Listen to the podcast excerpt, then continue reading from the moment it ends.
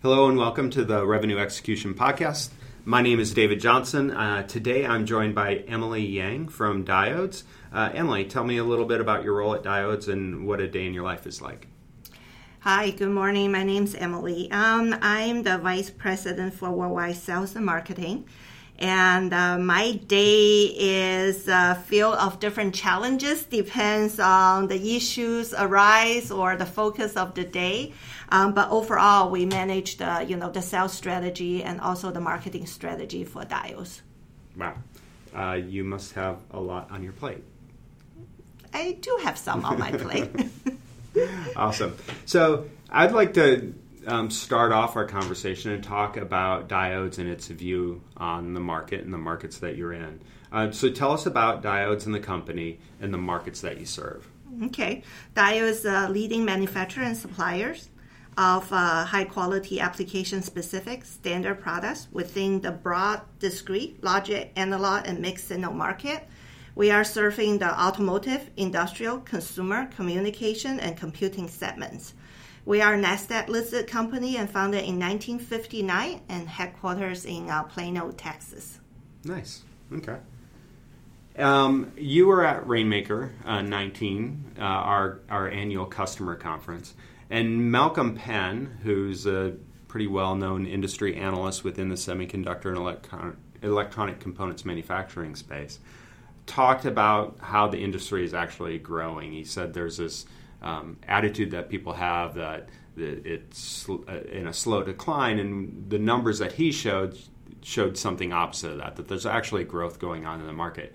Do you agree with Malcolm's assessment? Are you seeing the same things that Malcolm's seeing? Um, yeah, I think in general I agree with him. I think he talked about two different portions. One is actually the volume, the quantity increase, average about 10% every year if you go back and look about 20, 30 years average, right? Um, I think I definitely agree with that. There's a lot of uh, newer um, applications that we definitely seeing a content expansion uh, from the, uh, you know, um, the, the, the, the needs mm-hmm. of uh, specific to Diodes product, right? The second portion, he predicted 1% growth in 2019. Um, I think, you know, I would say probably single digit, uh, low single digit growth. Whether it's 1% or whether it's 4% or 5% is hard to predict at mm-hmm. this moment. We just have so many um, uh, surprises going on on daily basis, you know, the trade war. Right you know the tariff and stuff like that. So um, I think that's a little bit challenge at this moment for us to be precise. Yeah, it's funny. Um, me as an individual consumer and not necessarily an expert in the industry. I'm I'm in, on the software side of the industry. I'm not in electronics or semiconductor.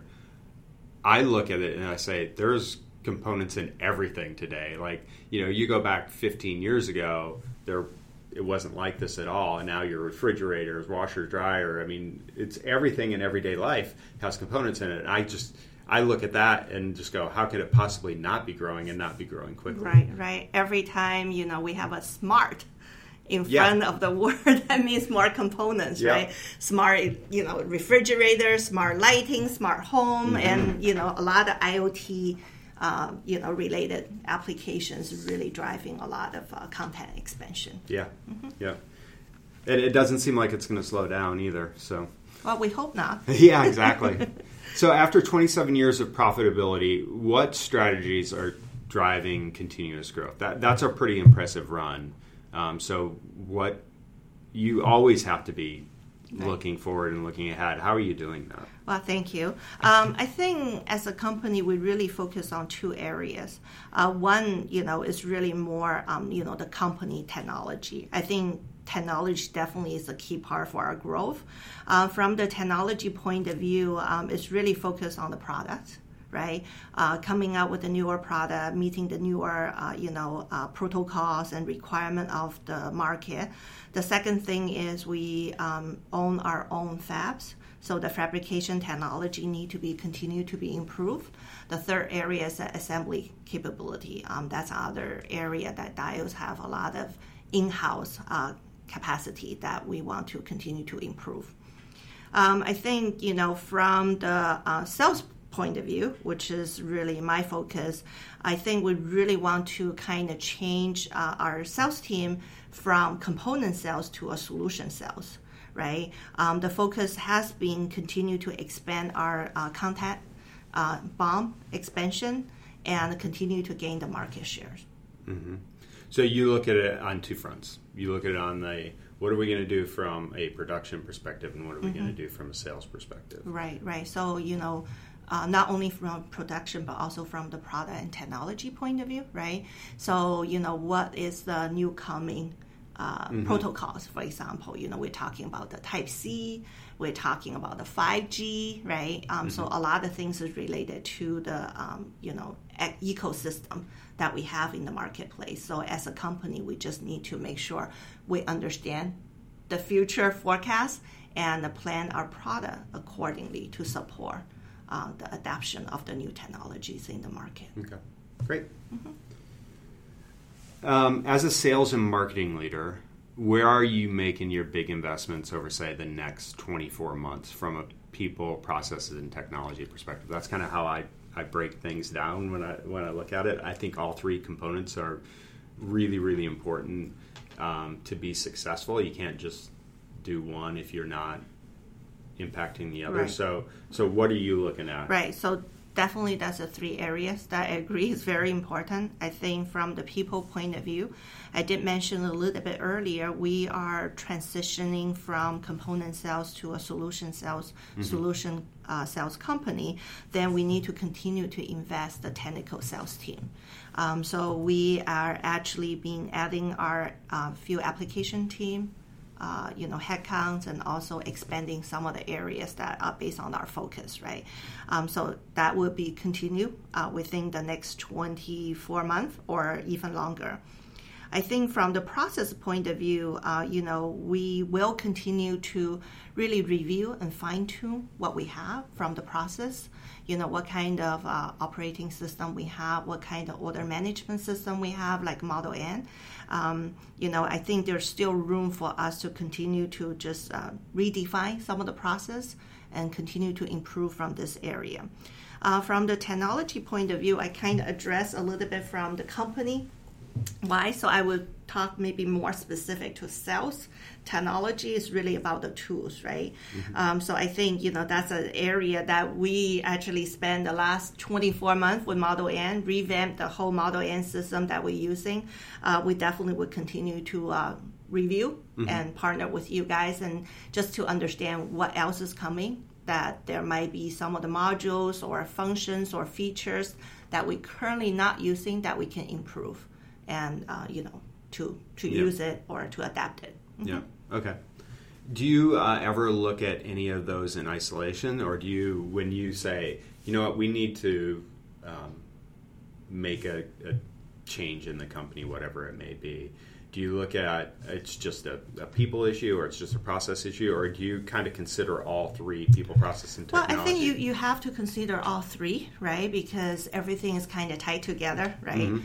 um, but i think the key is really understand what we need as a company right? What kind of tool what kind of functions or features or you know that we need as a company. And then you go look what the tool can help us to do, right? Yeah. So we don't usually just say, hey, we pick the tool and then try to make our process work. So I think that's a little bit reverse, right? Mm-hmm.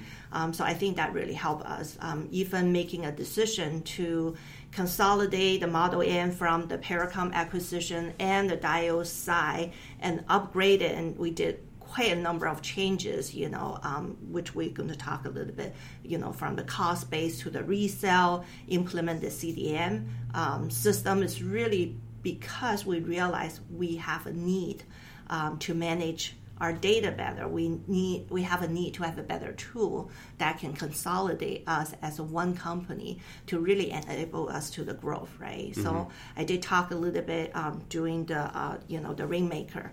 So we achieve a revenue. Uh, 1 billion in 2007 and our next goal which we are marching towards is really 2.5 billion dollars uh, by 2025 and with the growth margin 40%, right? So we need to think as a company, if we want to get there, how do we scale our system and people to mm-hmm. structure it maybe a little bit differently to really achieve the goal in a longer run? Yeah.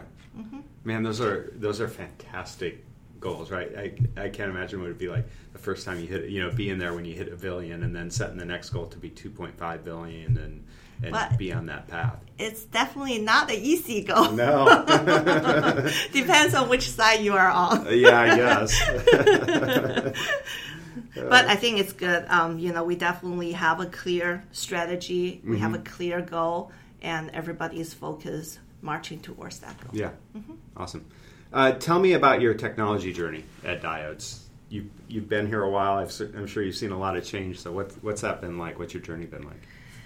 Um, I think you know overall the market is actually uh, evolving, right? Mm-hmm. Um, so as a company, we actually evolve with the market. We grow with the market. Actually, we outgrow the market, right? Mm-hmm. Um, so you know, Diodes started as a you know 15, 1959 more as a really component diodes that's what I think we name ourselves after.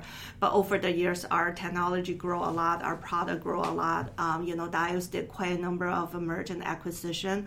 Um, not only internal product technology grow, and uh, we also merge with some other technology from different companies, right? So that has been growing really, really well for us, and that will continue be the direction uh, we continue to uh, push towards. Um, I think overall it's just a fun journey, right? Mm-hmm. It's also a challenging journey. I think nowadays is a lot more challenging than before. Um, you know, 20 years ago, right? A lot of things is within your control. At this site, the PO will come to you. You talk mm-hmm. to the customer directly, and now just become more global. Um, so you know that's really what we're doing as a company, structure the company from the globalization point of view, and how do we structure, have the team close enough to the customers, to the ODM, to the CM, to the end user.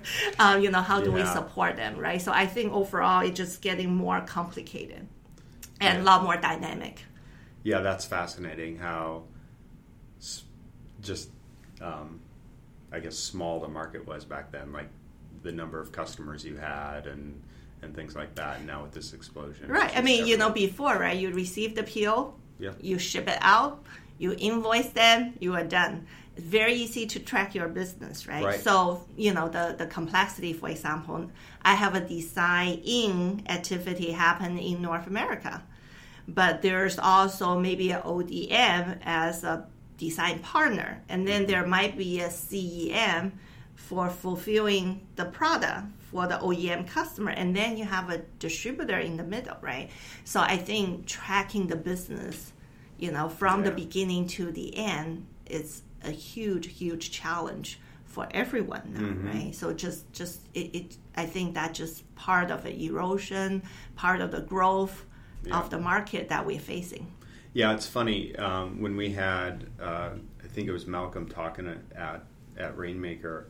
Um, basically, the assessment is things aren't going to get simpler either. Things are just going to continue to get more and more complex. So um, I guess the organizations that take that into consideration and and plan for that are going to have a leg up on whoever they're they're uh, competing against. Yeah, definitely. You know, we can't change how the world is going or yeah. moving to, but the things that we need to change is really how do we operate as a company? How do we structure, right, mm-hmm. um, to really adapt to yep. the change and be able to continue to operate at the most efficient way yeah. um, to really grow the business at the end of the day, right? Mm-hmm. Yep.